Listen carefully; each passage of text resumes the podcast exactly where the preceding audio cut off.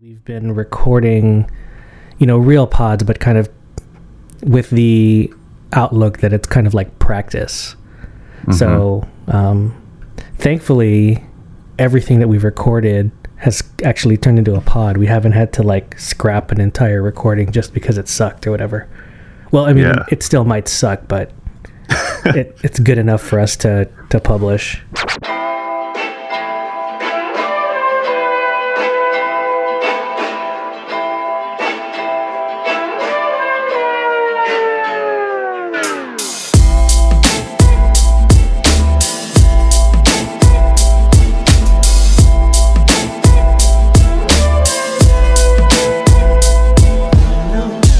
Hey guys, welcome to Papa Culture, a podcast with me, John, And Anton, and we're two dads that talk about pop culture, things that we're into, and and sometimes talk about how it relates to us being dads.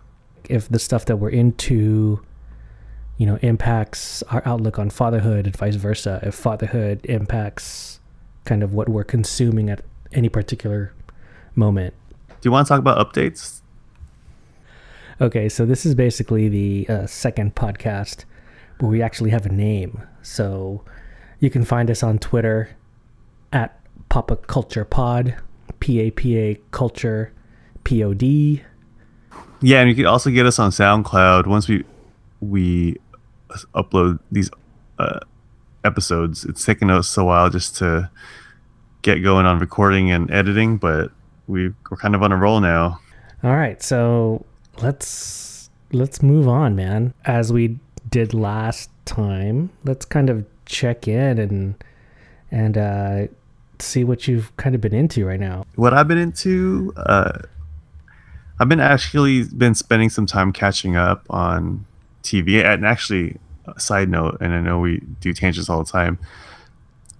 I was thinking even after we finally came up with our title, I'm like, oh, you know what?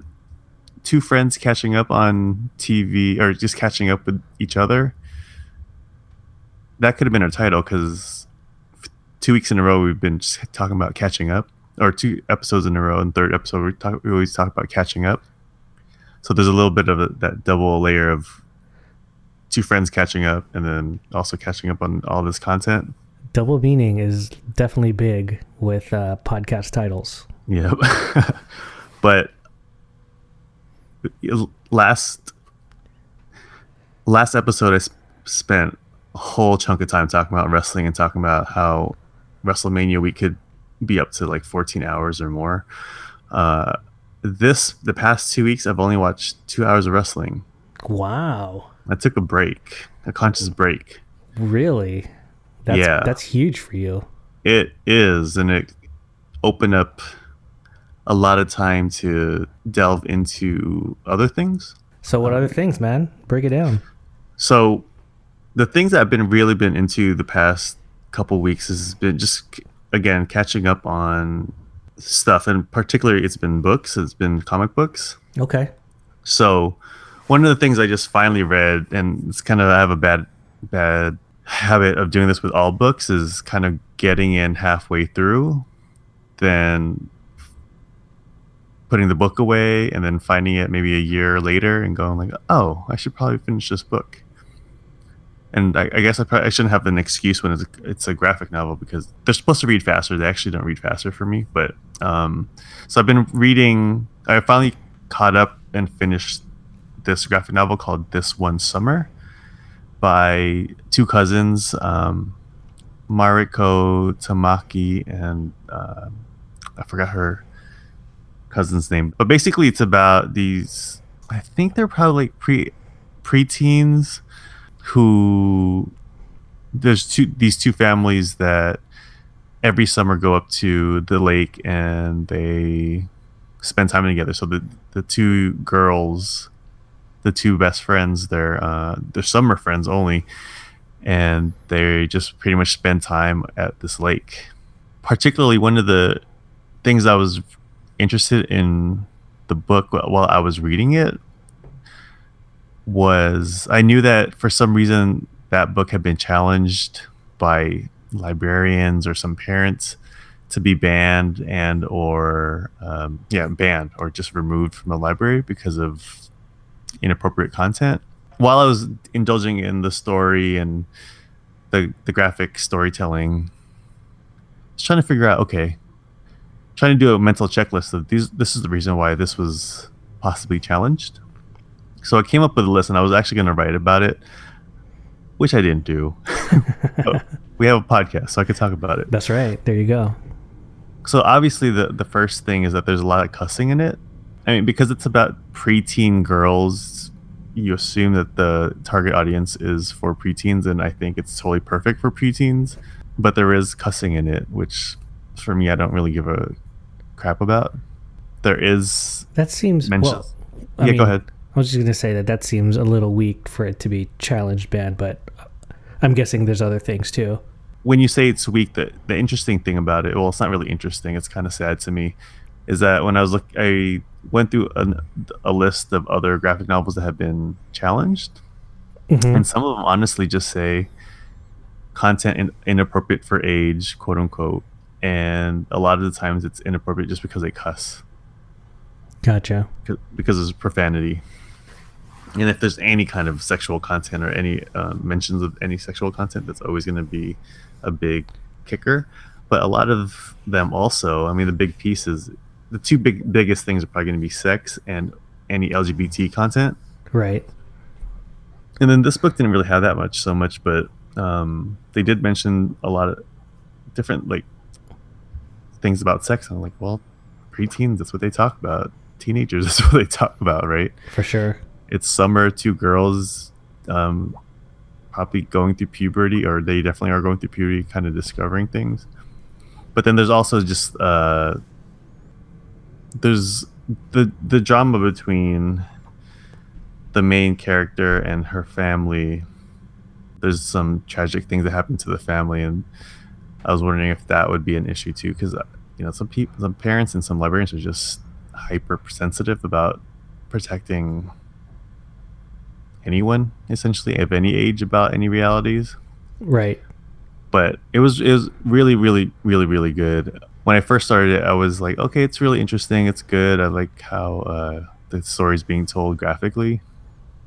But as it got into it the narrative push of it really caught caught me um, so that that's what one thing i've been totally into before i talk more what's something you've been into I'm still kind of keeping up with uh, kind of my current current TV slate, which is uh, The Leftovers, which is in its final season, third and final season.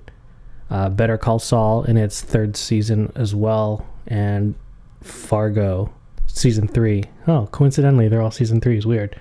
Did you watch Breaking Bad at all? Yeah i Okay. watched all of that yeah Are you, do you watch Better Call Saul? I watched maybe the first seven, six, seven episodes of season one, and uh, just got backlogged on my DVR, and eventually changed my DVR. So I lost. Gotcha, gotcha. So, I mean, obviously, not really spoiling anything if you've watched Breaking Bad, but um, this is the season where Bob Odenkirk's character transitions into Saul Goodman, um, which is from Breaking Bad, and it's been kind of rewarding. the The payoff has been great so far. I really enjoy the show, and critics are always trying to determine if it's better than Breaking Bad. Mhm. Um, it's definitely different, but equally well done. You know what I mean? yeah, is Vince Gilligan like deeply involved in that episode, uh, that series too? I think he's the co-creator of it. But not the he's not the main showrunner. I'm not quite sure, to be honest. Um, but aesthetically, you can see like a through line uh, between Breaking Bad and Better Call Saul. Mm-hmm. So it it definitely lives in the same world, like visually, as far as I'm concerned. You know. Definitely. Um, speaking of Breaking Bad, did you ever hear about basically this one video? Some dude cut a two and a half hour movie, like using all the episodes of Breaking Bad. Really? Yeah, I was looking through some of my files and then I um I realized that I had it, and I was like, oh shoot, I should watch this. Yeah. Maybe one of these days I'll I'll send it over to you, and maybe that'll be like a subject that we talk about on the pod or something. Yeah, that'd be really interesting. What I know of the leftovers because you know watching some of it and watching Better Call Saul. I haven't watched Fargo at all. Uh, thematically, they're all a little bit. Well, not even thematically. It's more. Uh, vo- their voices are a little bit different. I mean, very different, aren't they? Or is Better Call Saul and Fargo kind of similar in their kind of dark? Well, it's super, you know, legitimate drama, but there's kind of a dark humor to them. Definitely, Better Call Saul and Fargo definitely have darker humor, or like have dark humor in them. Yeah, I the thought- leftovers is pretty deliberate, isn't it? Yes, the leftovers is um, it's heavy. The season one is depressing, and I would understand if folks, you know, just kind of can't get through it. It took me two times to actually get through. I went through the first three when it was when it premiered, Mm-hmm. and it was just way too heavy. Then had to get back into it right before season two came out because everyone was talking about how insane season two was. Hmm. So I basically uh, went back and rewatched the entire season one, and then caught up to season two, maybe about two to three weeks in, and kind of haven't looked back. It's uh, Yeah. it's a fun show to kind of analyze. I don't think I've been into uh, the analysis of a show as deeply as Leftovers, maybe since Mad Men. You know, when I was watching Mad Men a lot, I kind of made it a point to watch it twice within that week. And then I would read kind of deconstructions by Tim Goodman, a Mhm. uh, TV critic, when the leftovers came out because everything was like so deliberate and um, like every shot was carefully crafted. Every kind of music musical hmm. like cue and everything with the characters and the performances and the editing it was like i needed to just kind of like soak it in and then read about it and see what other people thought analytically. Like if you were if other people were were getting the same same message from the framing and yeah all the layers stuff like that. and even were- and you know and, and to be honest like sometimes that show is like super dense where i even need like a recap and i have to remind myself like what happened because you're still there's Yeah. some times where you're watching that show something happens and you're kind of still processing it and there's still like 40 minutes left of the show yeah. that you need to kind of go through in terms of heaviness leftovers is one of the heaviest shows i've watched ever. Yeah. better call saul and um and even to an extent fargo. Those are the ones that are a little bit easier to like be on your phone yeah. and check twitter while you're watching. It's easier to just like rewind 30 seconds and get caught up no problem. Right. Do you think you're you're really into the leftovers partly because it feeds into your your creative process as someone who does or you know ha- who has a background in making film and is still a filmmaker Um, I would say yes, but that's kind of secondary. I think for me, the story and the characters are so, so it's so rich. mm-hmm. The one part that I think about a lot as a you know as a filmmaker is how to get the actors into that headspace. Mm-hmm. each of these characters loses some person of significance in their lives you know uh, during this departure right? Yeah. So there hasn't really been anything in in history that has happened like that for like these actors to kind of pull from right? Right. Um, so just kind of seeing how these characters are analyzing their current situation, how they move forward with their own lives. You know, there's there's something definitely like tragic and sad, and it's it's definitely uh, like an emotional show. And um, as for me as a filmmaker, I'm always thinking about you know how the director gets these characters into that headspace um, because the performances are like super duper good. Yeah. It's interesting because that's that's definitely not something I ever think about because I mean I, I mean I made films in high school and messed around in college and stuff, but Right, right. um, yeah, the whole process of priming your your performers definitely not something that would be like my main uh, analytical process. Yeah, and you know, to kind of add to that too is not only with this show, but for a show like Game of Thrones or basically all these shows that I watch, right? Like there's there's a script that you have to adhere to where you have to tell the story, you know, and you have X number of days to pull it off, you know, to shoot it and and things like that, right? So as a director, your job is to make sure that you hit every single note that these writers intend, right? Mm-hmm. So, and you're trying to do that on a, a time schedule. Let's take Game of Thrones, for example. Like, I need these two characters. They're going to have a really important scene. Then you have to decide, like, all right, well, how am I going to frame this? Or what's the blocking that these actors have to do to make sure that, you know, it hits the right tone that you want? Yeah. and considering that it has to tie in with the episodes before and the episodes after if you're directing one of these things you might direct two episodes at a time hmm so you kind of have to know you know what happened two episodes before and then what's going to happen two episodes after to make sure like that you're doing right by the characters and basically the rest of the story you know Right. so I think about Right. that a lot. Maybe not during the episode, but definitely after when I'm like trying to analyze everything, you know? Yeah. There's the time also when i i think I, I forgot what it was or when it was, but for headier content that wasn't just um, not not heavy in terms of the content, like you know something hyper political or tragic, but when the storytelling gets a little bit more abstract or there's a lot more play with the visuals and the music and then Like Legion, different things. What's that? like Legion.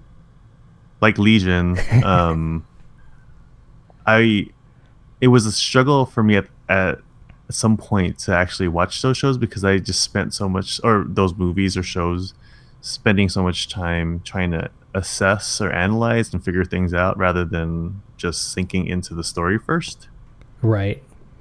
and then trying to figure all that stuff out afterwards. Yeah, I mean, Um, that's why I used to watch like Mad Men twice, right? Like Mm. I'd watch it once just to kind of get the story, then I'd watch it again just to try, try and analyze how they how they shot the scenes and how they edited it, and you know, just kind of like any nuances in performance that I may have missed. But you know what? I've got a kid now. I got two kids now. I can't necessarily do that. You know. Yeah. Uh, you know, and this is kind of going back to basically the purpose of the pod is to kind of discuss pop culture and and the stuff that we're interested in through the frame of or through the lens of uh, fatherhood and Yeah. you know i think that's probably why i'm reading a lot more about the episodes and how other people analyze it instead of trying to just do it myself I feel you when you said watch you used to watch Mad, Mad Men twice. I'm like, man, that's a lot of time. it, it is man That's a lot of dedication. That's a that's Well, not a well the, the easy thing with that was like maybe you're folding laundry or something yeah. you know, and then you can just you already know what Yeah. happened, so you don't have to keep a close eye. And you know what I'll do is, uh, um, even sometimes I think I've done this for maybe a couple of leftovers episodes, and definitely some Thrones episodes where I'll read about it, I'll watch it, then read about it, and then I'll and I'll rewatch it and see if I can if I agree with kind of the assessments that some of the other writers and critics are making about Yeah. the show. But again, most of the time I don't have time to do that. hmm when I watch something or read something and it seem seems to be like a critical fave and had a lot of like commercial success as in just people actually liking it not necessarily with uh, money if i'm like "Uh, i don't know man. I i'm not sure if i really feel that. That's when i start googling the reviews and kind of going like let me read the bad reviews because Well, that's interesting. Yeah, that makes a lot of sense. when that feels this way kind of thing um which was actually what i was doing with legion Oh, really? yeah you know and was watching stuff later at night when i'm already tired like we talked before about like how it's we haven't watched full games or i haven't watched full games since malcolm's been around because i just can't right? And now i can a little bit easier because he his sleep schedule is kind of stabilized. But still it's a little late. And so i love the first episode the pilot from the textures the colors the the writing the acting um all the weird stuff. I thought it was a perfect jumping off point. Like it's it's a deep dive automatically into this kind of weird space space for comic books and i have no beef with the, the whole superhero world. And even the beginning just the whole that song and how the the different scenes were framed and every every element kind of blended Like naturally into the next whatever element like his the montage of him kind of growing up with Mhm. the yeah, uh yeah yeah. because you know how the way that it was crafted there's certain like he was always going to be in the middle but there's other certain like shapes or things that just transitioned into the next scene in the same spot Yeah, absolutely. Uh um when I saw that I was like, "All right, I'm in." I, like yeah I didn't even need to watch the whole the like the rest of that pilot. I was like, "All right, whatever these guys are whatever these guys are selling, I'm buying, dude." Yeah, it's like one of the. Uh, it's like the intro, the the Watchmen, or the montage in Up. Like those are, Yes. Those things that's like- you know what? I'm gonna grab you right now, right? Yeah. Yep. So I love the pilot.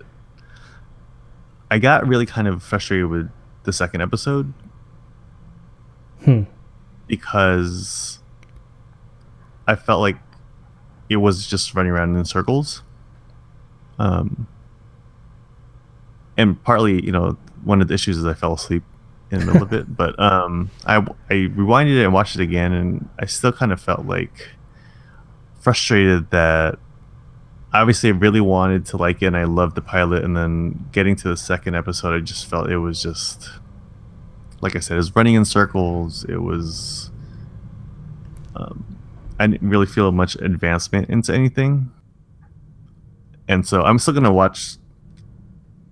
Keep going because I hear it gets better, but I was a little frustrated with it. So then I started reading some reviews on like some people loving it, and then some people, some other critics saying it's, you know, has potential and other things. But that's what kind of brought up when you're talking about that. Yeah, I didn't. It re- actually, I didn't get a chance to. I, I mean, I was definitely reading some stuff, particularly on the Ringer, about it. There was certain certain criticism, um, particularly about the plotting and like the actual story that I think people had issues with, which was fair. You know what I mean? Mhm. But I think for me, I was just like fully bought in. I was like, all right, cool, cool. You know, because even though there were elements that were there just primarily to advance plot, it still gave you enough of that weird, quirky stuff later. yeah, That was the most interesting thing. yeah. Well, I think the weird, quirky stuff is what really caught people. I mean, it's not not just that it's weird and quirky, but obviously the craft of it is really done done well, and the acting is done well. But story wise is where I was a little frustrated with that second ep- second episode. And dude, Aubrey Plaza, dude. I Mhm. mean, you'll see, you'll see, but you know, as a as a fan of hers from like uh, Parks and Rec, she's She's legit, dude. She is Mhm. legit in the show. There was one critic that basically said, "Just be patient." This is after you know, like the the whole process of releasing the first three episodes, and the, that's what- what they're reviewing. Mm-hmm. There was one critic that said, "Just be patient," and I'm like, "Is that really a fair ask of somebody that, or of anybody that has other options in terms of watching stuff?" And it's not just like frivolous things, but there's obviously high quality content as a TV viewer. I would say that is a fair ask if the, particularly with these uh, cable shows, because they're only Mhm. getting like 13 episodes at most. Yeah. Like if you are doing like a network drama, you know, and there's 22 episodes of this thing, and like three episodes in, someone's like, "Oh, just be patient," or even two episodes, just just be patient. It's like, Yeah. I don't know, man. Well, You know- definitely not for network. Yeah. I mean, I think it's a fair ask. I think uh, you know. I, I guess it's it's not maybe necessarily a question of fairness because I mean it is just TV, but is that a slippery slope? Slippery slope for creators, given the landscape of TV. I mean, uh, you know, cable shows they have a little bit more leeway since they are the ratings aren't usually as important as Right. other Yeah, yeah, I hear you. metrics in terms of content and um, consum- consumption. And maybe uh, maybe the question isn't necessarily for the create the critic; it's more for the creators. This is just something I was that was kind of mulling over when I was reading that. I'm like, I don't know, like if it if I want to have patience for something, especially considering that the first episode was so good. For any creator, of course, you know that there's a lot of other content that you'll be competing with. So you got to put, you definitely have to like put your best foot forward. I mean, and I, you know, I think these creators are going at it trying to tell the best story that they can. You know what I'm saying? Yeah. you know, what shows have people recommended you to watch where they're like, okay, give it three or four episodes Mm-hmm. and then you'll be Yeah. hooked. Yeah. With The Wire and Mad Men, I think. Yeah. Well, see, the difference there is that if the if there's been a if a show has Because it's old, it's like a library show. because it's old, even if it's like a let's say this season's show, but you just haven't jumped in on it, like let's say what's a good first season show this year, whatever it is, and then someone one of like say I watched eight episodes of it and go like, damn, it's really good, and I tell you, yeah, the first two, three episodes are kind of yeah, but it really kicks in in the fourth episode. There's a track record there, in terms of a, a of a recommendation. But as a critic, when you're saying, "I've only watched the first three episodes, but trust me, you should you should have patience in the show." Hey man, you only watched three episodes of this. How do you know, right? yeah, that that's definitely true. it's a little bit different. So I I, I kind of go back. I, I think the the question of fairness of that that if if that question is fair is actually more for the critic, because sometimes I feel like critics like things because they know other people are gonna like it, and to keep their street cred, they have to jump on board. That was a cool little experience of trying to figure out my thoughts and then finding that question. Like, huh. I don't know if that's a fair question, but Oh, so you know, uh, when you were talking about, um, actually, we, we were talking about some dope openings of TV shows or movies, hmm like things that just really capture you from the get, um, and it's it's purposeful. I mean, a montage, you know, is happening, but the style of it is really capturing uh, your attention Yeah. that's kind of how I felt with Moonlight, and I know that we're not going to talk about Moonlight now because you, you still have to watch it. But um, those are one of those things where, like, yeah, I know I'm not a filmmaker, but I kind of can see where this person's storytelling and uh, actually it's not even storytelling it's more of a um, controlling of the audience Yeah. kind of thing um, but when you watch it let's talk about it because Yeah, for sure, dude. For sure. I'm trying to get. Maybe I'm gonna try and get to it this weekend. yeah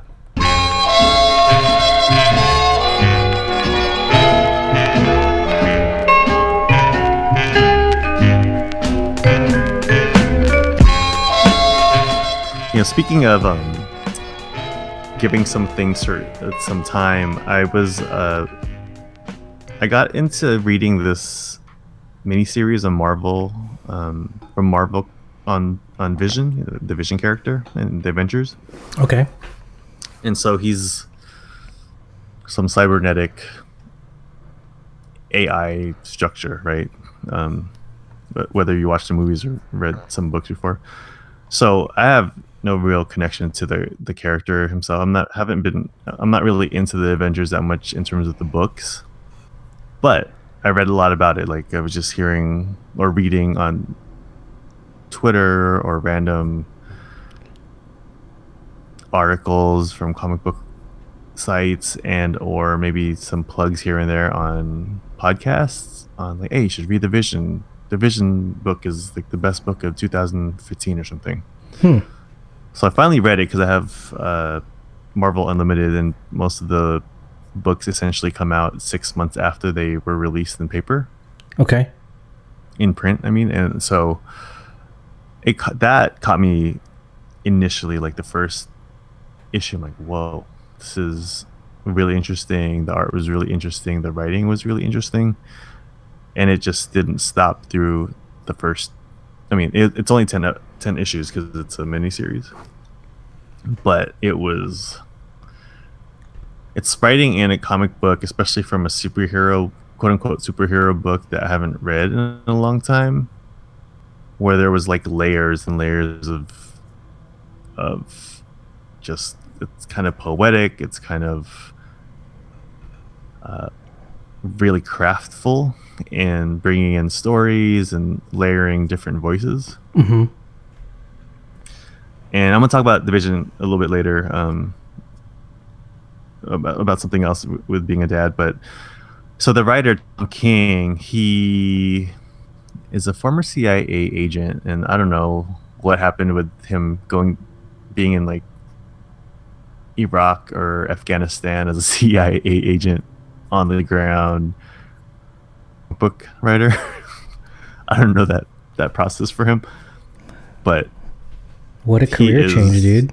huh That's some career change. it is some lit, like crazy career change. He actually has a book called The Sheriff of Babylon, which is about some in in that.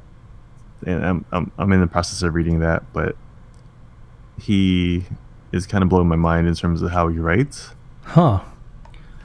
and so you know, I, I, comics aren't for everyone, especially like in terms of how it's told, and it's a li- limited medium, but if you wanted to check something I should read that, and we could talk about that. It's the Vision, um, Volume One and Volume Two from 2015. But I was at the comic book shop a couple of weeks ago, just catching up with the guys because I hadn't been there for like two months, and I was just we were just talking about books that people were into, and one of the guys at the comic book shop is a total Batman guy, and he's like, "Hey, have you read Batman?"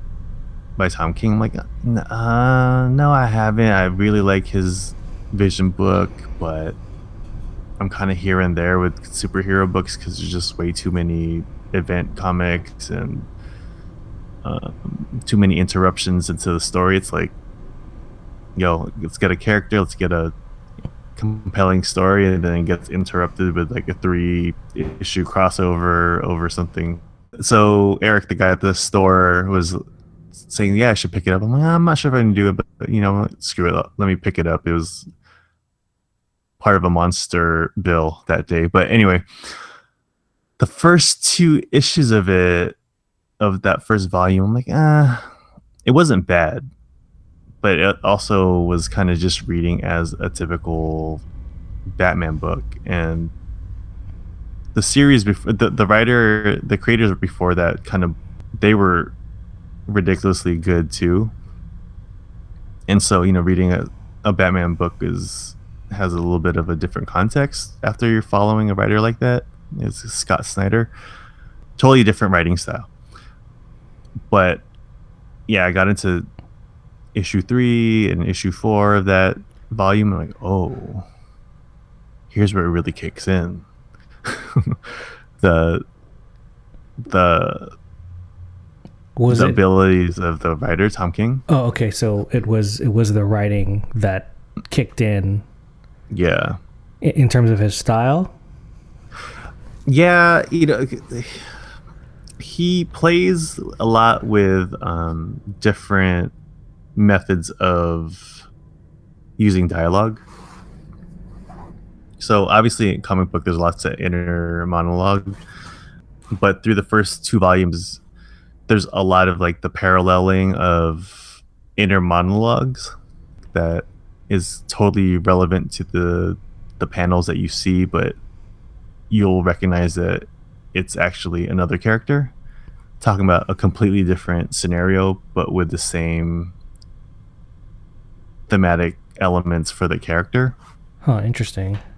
and obviously the artist is a huge part of the storytelling because I, I was the guy Eric at the shop was talking about how Tom King on Twitter took a screen capture of uh, one of the pages he wrote, and it was like one sentence of like blah blah blah, and this is a full page, and showed the picture of the the page and said, "I'm a I'm a genius writer," because the the the, the artist that artist in particular created that that one sentence or two sentences.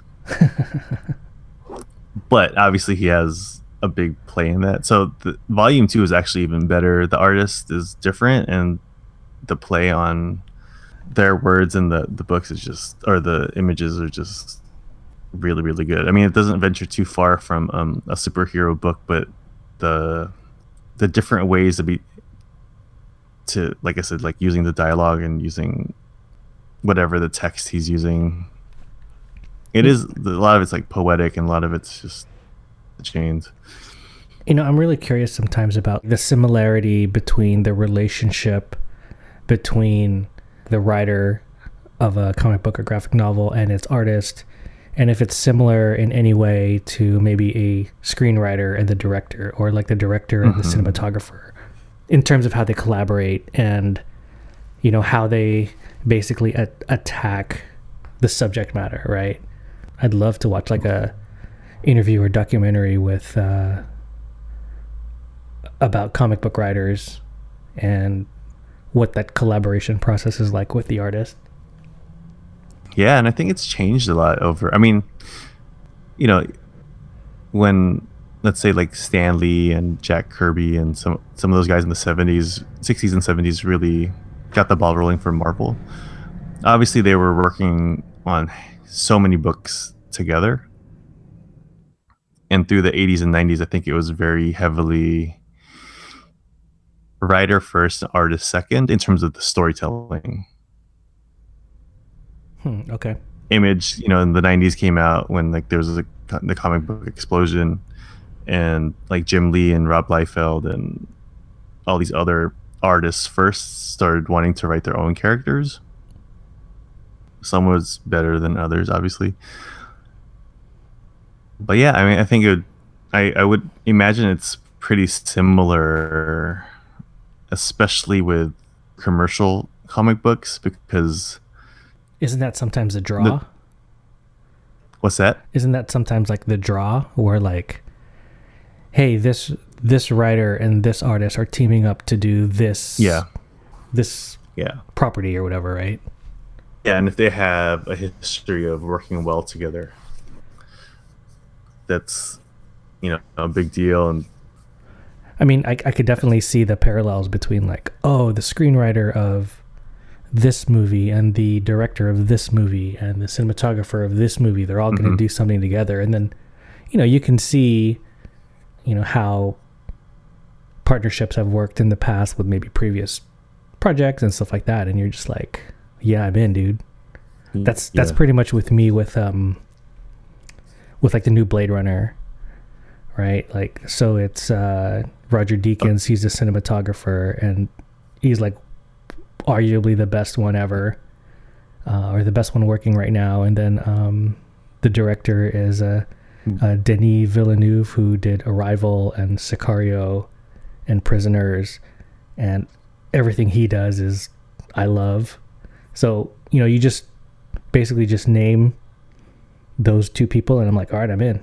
You told me a, a long time ago. We, I was just talking about directors.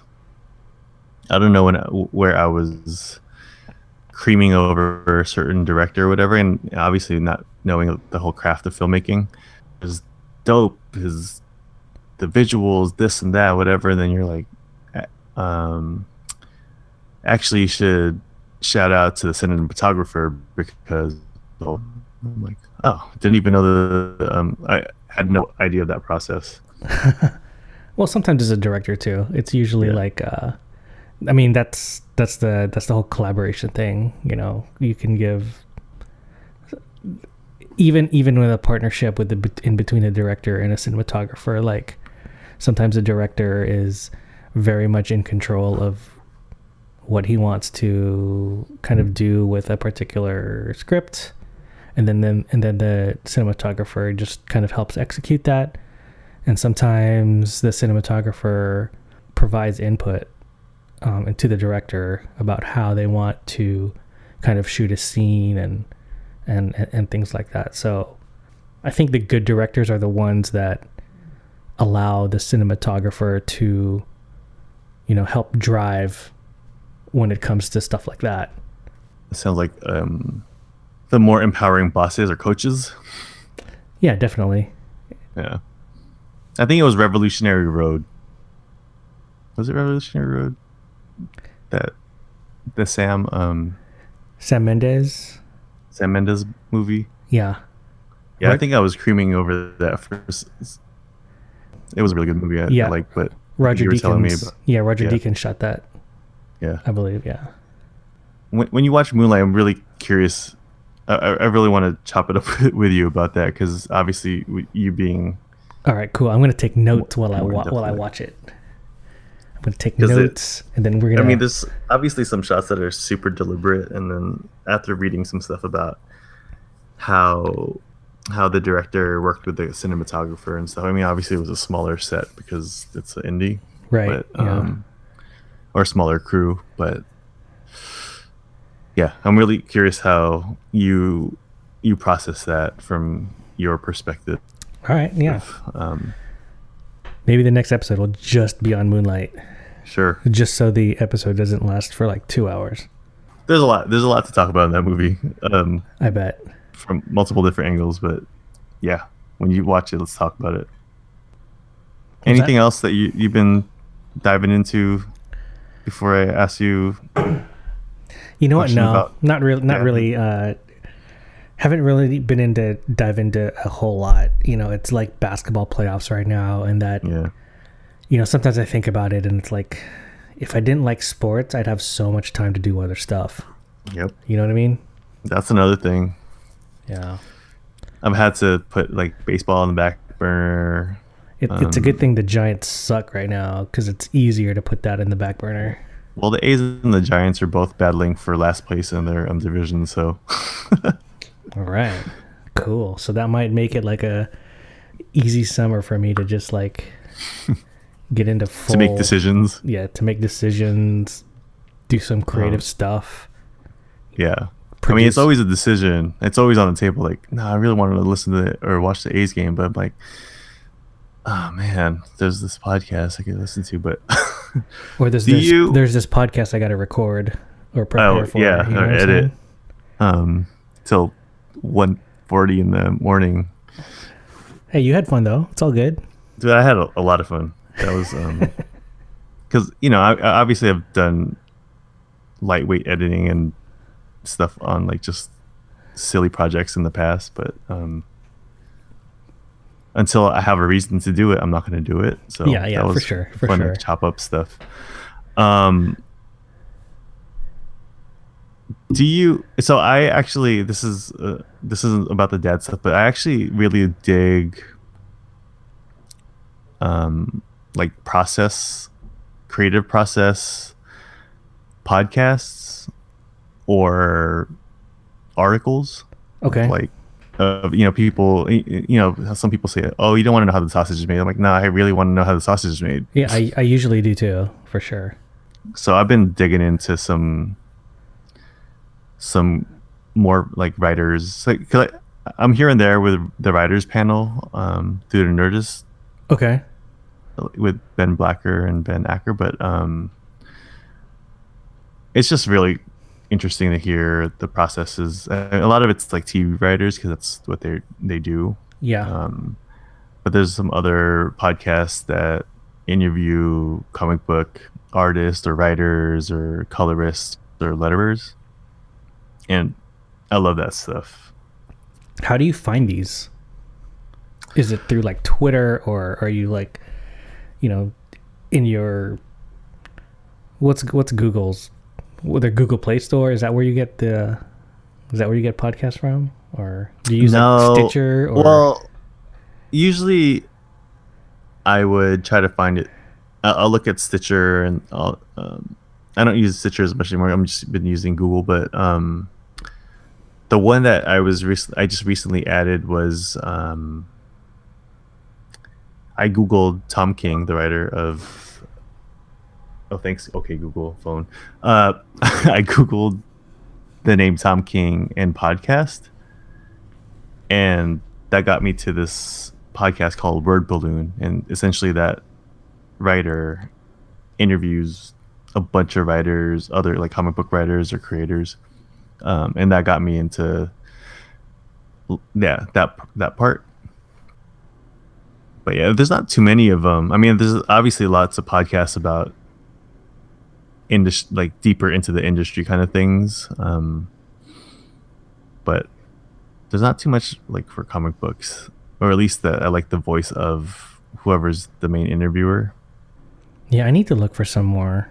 I haven't really been listening to much in the way of creative, you know, creative process stuff. I used to listen to uh, creative screenwriting a lot. Hmm. Uh, that was a really great one. It's usually like it it happens after a screening of whatever movie, and the writer is interviewed pretty much right after the screening, and you know, in front of a studio audience, and it's moderated and Hmm. you know it's it's i think when i was living in la there were a couple of like events i wanted to try and get to where you can watch the film and then kind of sit in on the recording of of that pod after but i don't think i was able to get around to it it was like yeah. be in hollywood at like 6 p.m and no way man Yeah. no, that's not happening. I really should, you know, force myself to start listening. There was another uh, podcast that I started listening to recently called The Wandering DP, and it's uh, basically a cinematography podcast. Mhm. But sometimes that gets kind of that delves too deep into like gear and stuff that's like really Yeah. like the minutia of being a cinematographer and I'm not really a cinematographer. I, I shoot stuff, but you know, I'm not I'm not trying to be about that life. Yeah. What do you consider yourself more in in terms of that in in terms of that game? That's a great question. I ask myself that almost every day, especially when people I'm at like a networking thing or whatever. They're like, "Oh, so what do you do?" And it's tough, man, because there's a part of me that still wants to kind of write and direct and produce my own personal projects, whether it's a narrative like short film or I've had really big dreams about trying to write like a feature length screenplay and get that produced and stuff like that. But over the years, it's just kind of like, I don't know. Maybe it's it's definitely partly fatherhood. I was just like, mm, maybe not. That's that's it's a young man's game, you know. Uh, uh, damn, dude, I don't know. I I guess. yeah, I don't know. I don't know. Like if You've been keeping well, you've been, you know, at least making sure that your skills are on point. Uh, You've been doing these um really really short shorts of uh Ginny and some other things. So, well, why are you doing that? I'm doing it. Other than obviously documenting your beautiful daughter and stuff, but it's from from a craft perspective, the reason I'm doing it is basically to keep the skill sharp. I don't particularly think I'm that great of like an editor or shooter, so it's Mhm. definitely practice. It's familiarizing myself with the equipment that I'm using, the software I'm using for editing. You know, sometimes I'll see uh, a technique that might be popular in videos and I'll try to emulate that. So a lot of it are just like exercises, really. You know, if I'm talking to a potential client, then I would consider myself like, oh, I'm a, I'm a producer, a shooter, and an editor, right? If I'm talking to you, then I'll probably still say that I'm an aspiring filmmaker still, hmm right? yeah, I mean, I don't know when you take out the aspiring label. Maybe it's Right. maybe it's until you know you're always aspiring until you actually get paid to do it. I don't know. yeah. Or you could just always be a filmmaker. It's That's true. it's on one end, you're either being paid, and another end, it's That's true. it's yeah, You know, but I mean, I've always struggled with that though. Like I've always, you know, before fatherhood or whatever, I've always struggled kind of calling myself like an artist or you know, I feel comfortable around artists, yeah. but um sometimes I I very much struggle with labeling myself as one. How come? Uh maybe because I'm not prolific enough. Okay. I'm not doing enough. Sometimes I feel like I don't work at it hard enough. And- Uh-huh. And, so that you know, like, and and not kind of being fully engaged in always trying to improve on my craft. I think that's part of why I struggle with actually claiming that. And I could feel that because I, I, when I don't write that much anymore like, in terms of poems. I don't write much of anything other than like grant reports and stuff. But um, when I was in, in college, when uh, at my most prolific in terms of writing poems, whether they were good or bad, um, I would read them out loud in front of people, right? Which other people, some people might say spoken word, but when people would describe me as that, I'm like, nah, I'm not really a spoken word person. I just happen to write stuff and feel comfortable enough to share it with folks. Right. I think a lot for the same reason that I wrote because oh, well we, we've covered this because I was totally butthurt about stuff, but um, butthurt That's that's love the stuff. best. That's the best It's the best way. I mean, it's the best motivation, but yeah, I, I, I I had similar reasons for that is because I didn't really, I wasn't really dedicated to it. It's like I wrote a lot. I loved doing it. I had our crew during my like last year and a half at Davis when we were just jamming on the this news group, essentially our forum that- yeah. that got co-opted into a creative space. Um like we were throwing out like poems and key styles and all that stuff all the time.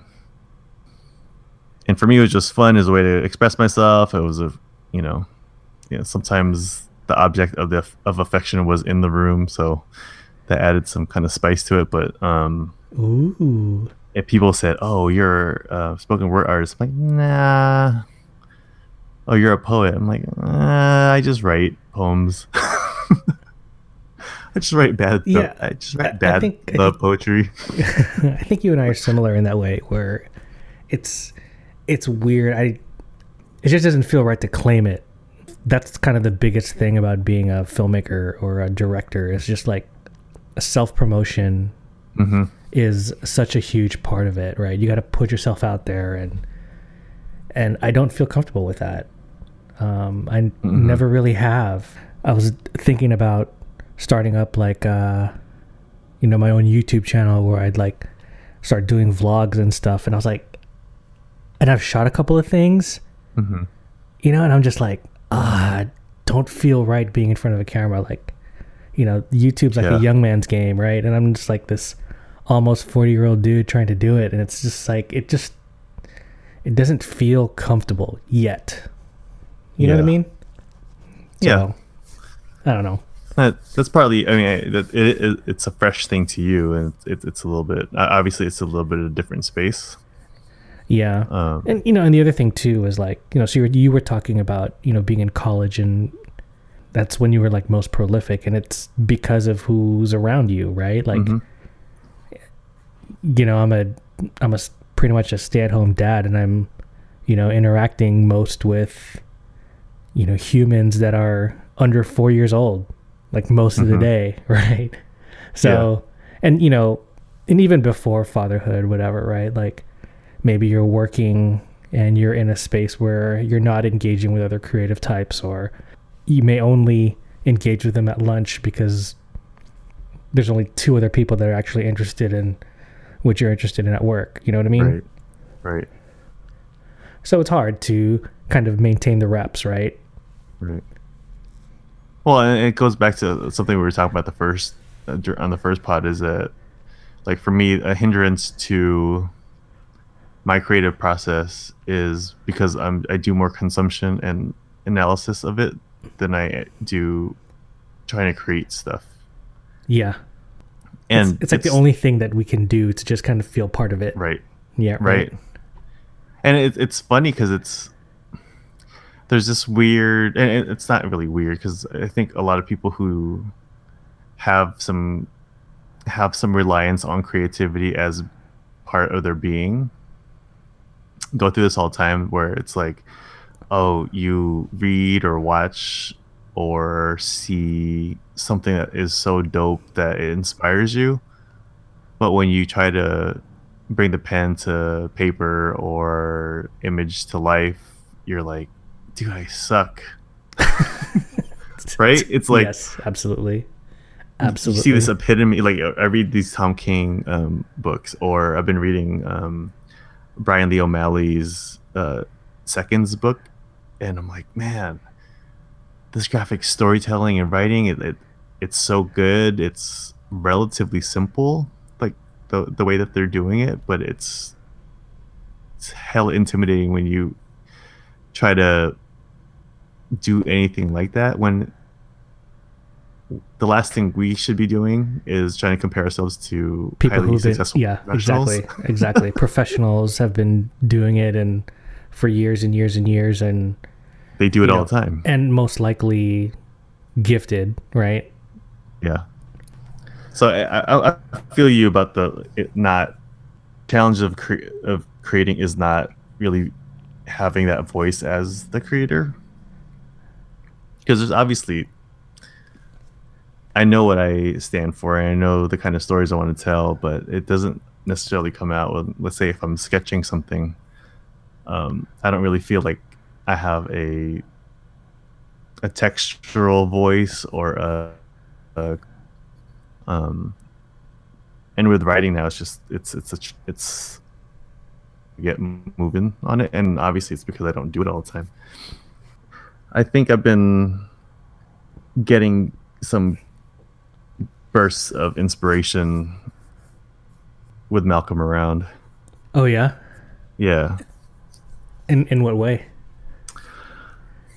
So, you know, I I don't speak Tagalog, but then I I understand it. I was four when I when we moved here. uh-huh So, and growing up, my parents spoke to me in Tagalog. So I understand elementary school, Tagalog, like conversational Tagalog.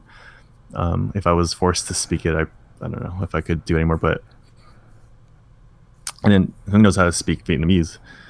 We- we're both really want, wanting Malcolm to to learn language mm-hmm learn language skills just as a human being in multiple languages because it's uh, one it's the easiest time to learn it and two you know if you develop language skills in multiple languages it's just so it's so uh, great for development Right, right. And then for us, the other part is just you know, main some connection back to the cultures that we we were brought up in. I mean, obviously we're 100% like culturally American because I mean that's who we are. Right. There's hella layers to that, obviously, right? That's for sure, for sure. Our experiences. So the whole creative piece is the Tagalog children's books, right? Uh huh. And there aren't that many Vietnamese. Oh, I should say, like Filipino American, Vietnamese American, Tagalog, um, bilingual books. Mm-hmm. And there aren't that many Vietnamese bilingual books. I mean, we have some. I think we might have everything that they have on Amazon that's like legit, like written as that. Right.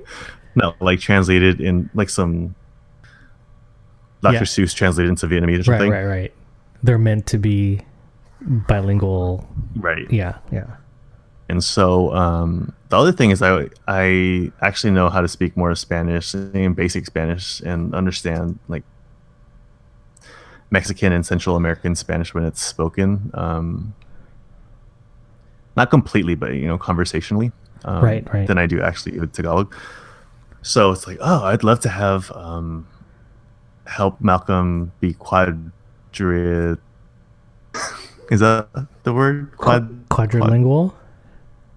Quad Um, quadrilingual. uh, at least in some basics of like obviously English, Spanish, Tagalog, and Vietnamese. I mean, I can't help with the Vietnamese, but Hung can. So like lately, we've been one, two, threes, and ABCs, and some like th- those like 100 first those right, right. Yeah.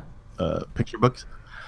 Um, when I'm at my parents' house, I asked them to to in, in English, and I've been trying to do that a little bit here, not with so much of like some of the, some of the things because I think I still remember them in Tagalog, and then I would bust out Google Translate because at least on that level it's accurate. It'll work. Yeah.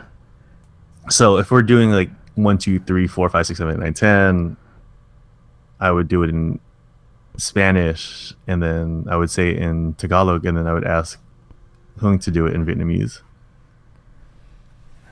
So that led me to this whole process of like, oh, it'd be really fun to write children's books that are like legitimately written to be by or multicultural and multilingual but simple books you know telling telling or just you know telling stories of kids that just happen to be multicultural like which most of our kids are growing up in, in the bay right Right.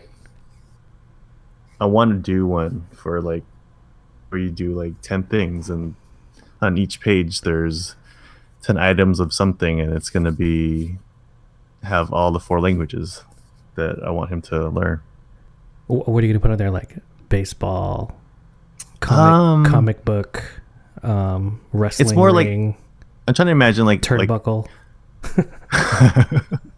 what is get is term Google. um, no, uh, I'm trying to imagine like a first birthday. You know, like oh yeah, um, yeah, yeah. I wouldn't write oh Malcolm's first birthday, but like some character's first birthday, and then there's there's ten costumes, and then write costume in Spanish, Vietnamese, Right. Yeah. Tagalog, and English, and then ten would be all in the four languages. You know, but I haven't really put too Make an much thought make an app, dude. Huh? Make an app. And then you Yeah, I can was thinking actually, about that too. if you can make an app and then um and then you can upload different languages too so you can maybe select i don't know maybe there's like 12 languages in there or whatever and then like Yeah. you can select the four or three that you want it's funny because um, Yeah. you know i told that story last week about how jenny learned how to put dvds in, into my like laptop right Yeah. so she was putting in the DVDs of this. It's called the Preschool Prep Company DVDs, where they're uh, infant through toddler uh, learning series, where they talk about shapes, letters, numbers, colors, hmm all these different things, right? But uh, a few of these DVDs have the have it in Spanish. So she ended up opening up the menu, finding the Spanish one, and has been watching them. Right. So within like a week, she memorized one through 10, all the shapes. Actually, maybe two weeks. All the shapes circle, oval, rectangle, square, uh, triangle, Yeah. all that, all that stuff, and then colors, mostly the the main colors. So she's going around and like, you know, speaking in English, but swapping out whatever Spanish word happens. You know, like she was uh, trying to describe Mickey Mouse, No. and she was like, "Oh yeah, go get the doll with the um, with the rojo shorts and the blanco dots." And then we were just Nice. like, "Oh, you mean Mickey Mouse?" And she's, "Uh huh." And so it's pretty funny. I think we're gonna have to we're gonna have to find more like Spanish books or something because she seems to be into it, dude. yeah. She's trying to ask No, me I- questions. She's like, "How do you say like gray?" Gray wasn't one of the words. She's like, "How do you say gray?" And I'm like, "I forgot." So I'm like doing Google Translate. Google Translate. Yes. That's cool, man. Yeah, it's it's kind of weird. I'm like, okay, we can we can go down this road. Yeah. Maybe that's one of hit the Ginny shorts. Her going around pointing out everything in Spanish and English. I know, right? Yeah, it, it's we, we we visited a daycare a couple weeks ago, and then there was this kid there, and he's been nannied by one of the people at that, that daycare since he was three months. mm-hmm. And at that daycare, it's completely Spanish immersion. Oh dang. um, which is pretty dope. And so that kid, he knows English and Spanish, obviously, because of daycare and in school. But at home, his parents speak German and Russian. So this kid, two years old, knows how to speak German, Russian, and he can- change easily. I'm like, dang, it's dope. That is pretty dope. I mean, whether they retain it, obviously, that's a whole nother thing. But that's it, one. It's like I said, it, we've heard that it's tremendous for development. Right. Um, but you know, if it can be reinforced, you know, our kids can maintain the use of it for a while. Especially like if they learn Spanish, they're going to be learning. They're going to be using Spanish For sure. off and on throughout. I mean, wherever. I think the um, next the next main language is probably going to be like Mandarin, dude. I think it's going to be Mandarin. Yeah. Like that's going to be a huge uh, skill. Mm-hmm. Well, in Russian. Until Chris Hemsworth um, and and Patrick Swayze pr- protect us, but. oh man, I was gonna ask you. That's a nice Red Dawn shout out, dude. Thanks. I haven't watched either of them, but I was like, actually, Chris, Chris Hemsworth would have been fighting the Mandarin speaking Yeah. initiatives.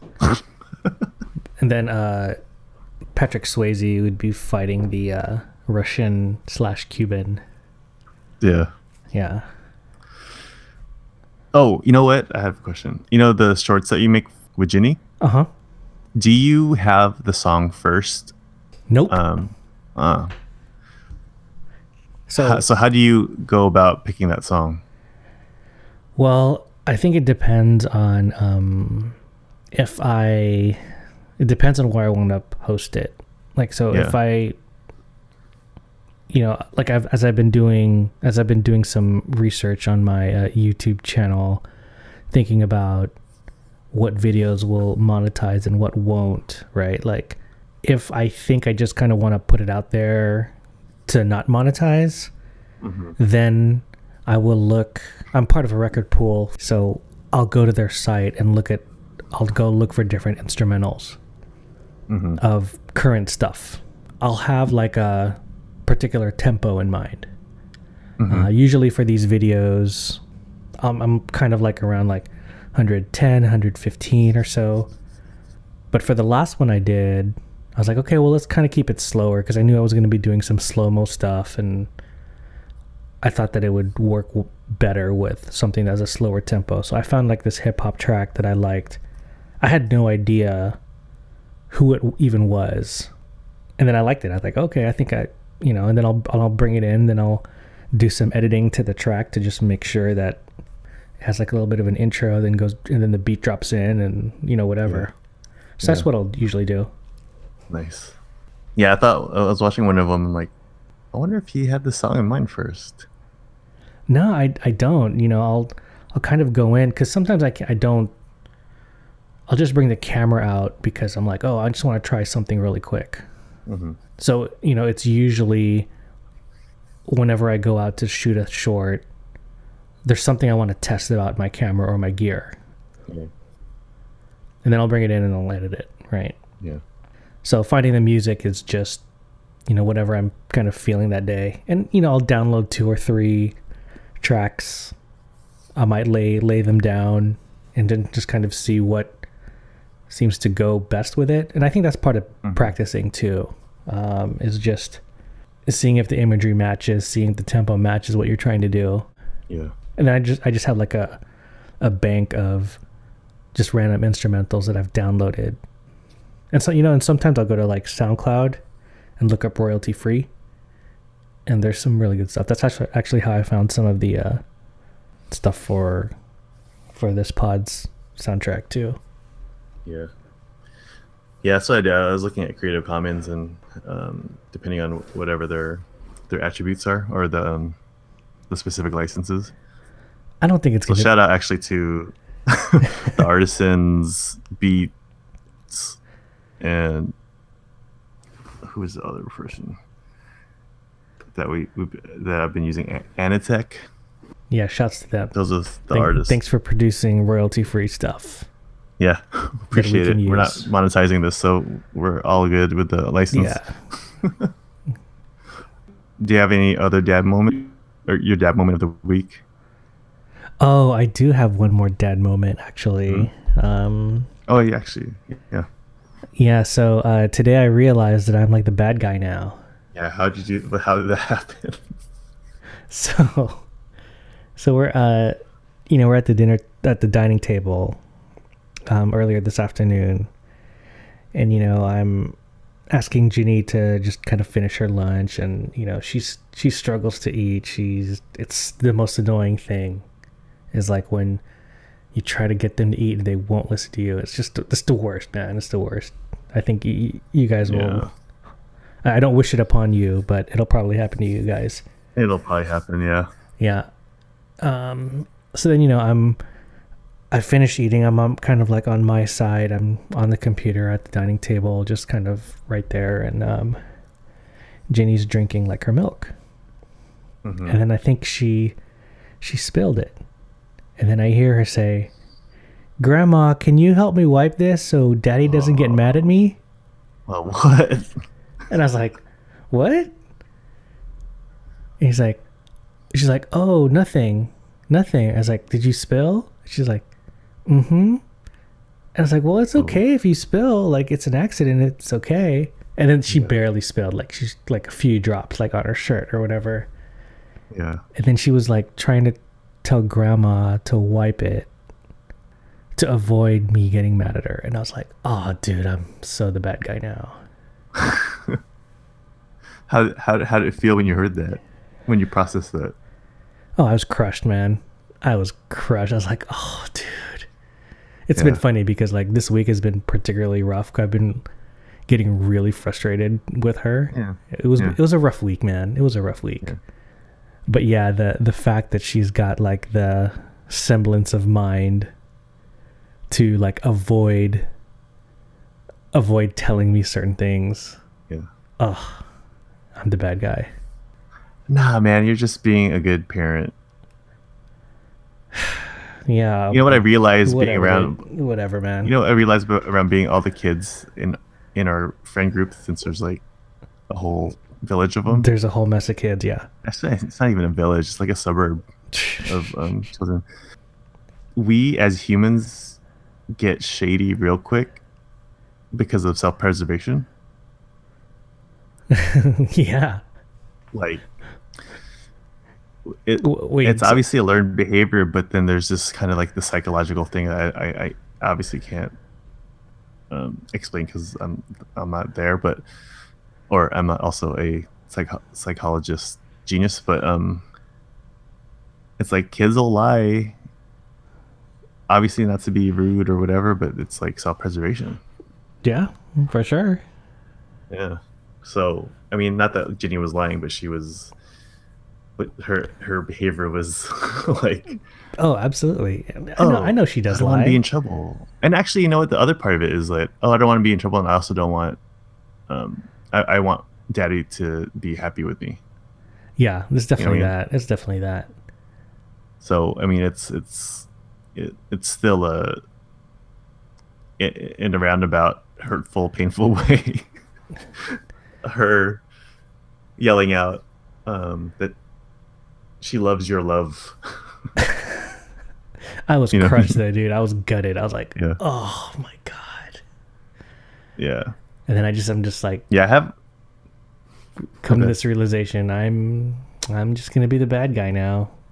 And you know, like when you're home, I, I think this is what happens to whoever the primary caregiver is, right? mhm. they're the ones who have to be the bad cop because they're there for a longer period of Yeah. time to see the when to see the bad things happen or the the the disobedience and the Yeah. defiance and you know so yeah. shout shouts to those who are primary caregivers whether you're stay-at-home Mhm. mom stay-at-home dad nanny grandparent hmm yeah uh, some other of our um, friends' kids, there, there was a lot of challenges that they had because, yeah, the the main babysitters during work, time is their access to the parents, hmm and so the grandparents obviously they're older and they're tired of disciplining kids, and they're at a different place where they're like. Hey man, I ain't my kid. I'm just here to be the um to be loved by this kid. That's true. and it gets really tough for parents to maintain girl norms. Yeah, it's it's you know, You know, eight hours a day, nine hours a day, they're getting something else. right, it's, and it's definitely hard when they live in the same house as you. Yeah, You know, yeah, yeah. There's um with Malcolm. Sometimes you know, obviously he's a baby, so he cries. But there's certain things that we're doing to him, like cutting his fingernails, and he doesn't like it. And he starts crying, or like earlier today, I was putting um, a jacket on him for a Mhm. walk. yeah, and he was crying and sometimes like I'm, I'm like sorry you know sorry not in like a oh i'm so sorry but it's like sorry and then i go actually i'm not sorry sorry not sorry because it's for his like yeah you hate me um holding up your hands right now and cutting your fingernails but like dude you're gonna cut your freaking eye- eyebrows off tonight if I Yeah, don't I know, the for sure, right? Fingernails." for sure. or like if I don't put this jacket on, you're gonna you might get sick. So sorry, not sorry. Sorry, not sorry. Like sorry that I upset you, but really I'm not really that sorry because I have to do it. And Well, that's when you just go, hey, suck it up, dude. yeah, Okay, how about you, John? Do you have any uh, dad moments? uh, yeah. Actually, I I used one earlier, but then there's um, it's actually it's a topic we could have talked about, but you know, I, I said I was going to talk about the vision later. Oh yeah, yeah, yeah, yeah. and so I was reading it, and you know, in the story, Vision, he created his own family, and they all look like cybernetic beings, right? They all look like him, but with long hair or whatever, and the dog too. But um, there's a part when something really sad is happening to the son, who looks like a freaking robot, right? Green skin, red skin. right, right. looks nothing like my son. But I was reading it, and for some reason, it just kicked in like as I was reading it, and had nothing to do with him, even the content. I totally saw him in it, and it kind of caught me off guard. I was like, "Did I just see Malcolm in this in this robot faces this cartoon comic book robot's um, face. Was that the first time that's like happened to you? It's the first time that's happened, Oh, and you know it's different from like if you see a baby and you go, "Oh, that's cute." I see, Malcolm does it all the time. Um, that was the first time like it was completely out of nowhere. I'm like, "Whoa!" And and and the the story, whatever happened in the story at that time, even hit harder because because of it. I'm like, dang, dang, fatherhood.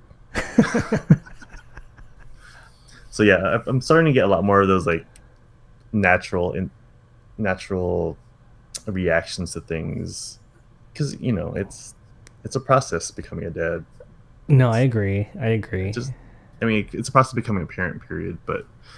I think for us, because you know, obviously we're not carrying, we're not feeding, or we're not breastfeeding, we're not, you know, doing highly communicative, what usually physical things with the baby for a long Right. time. Yeah, yeah.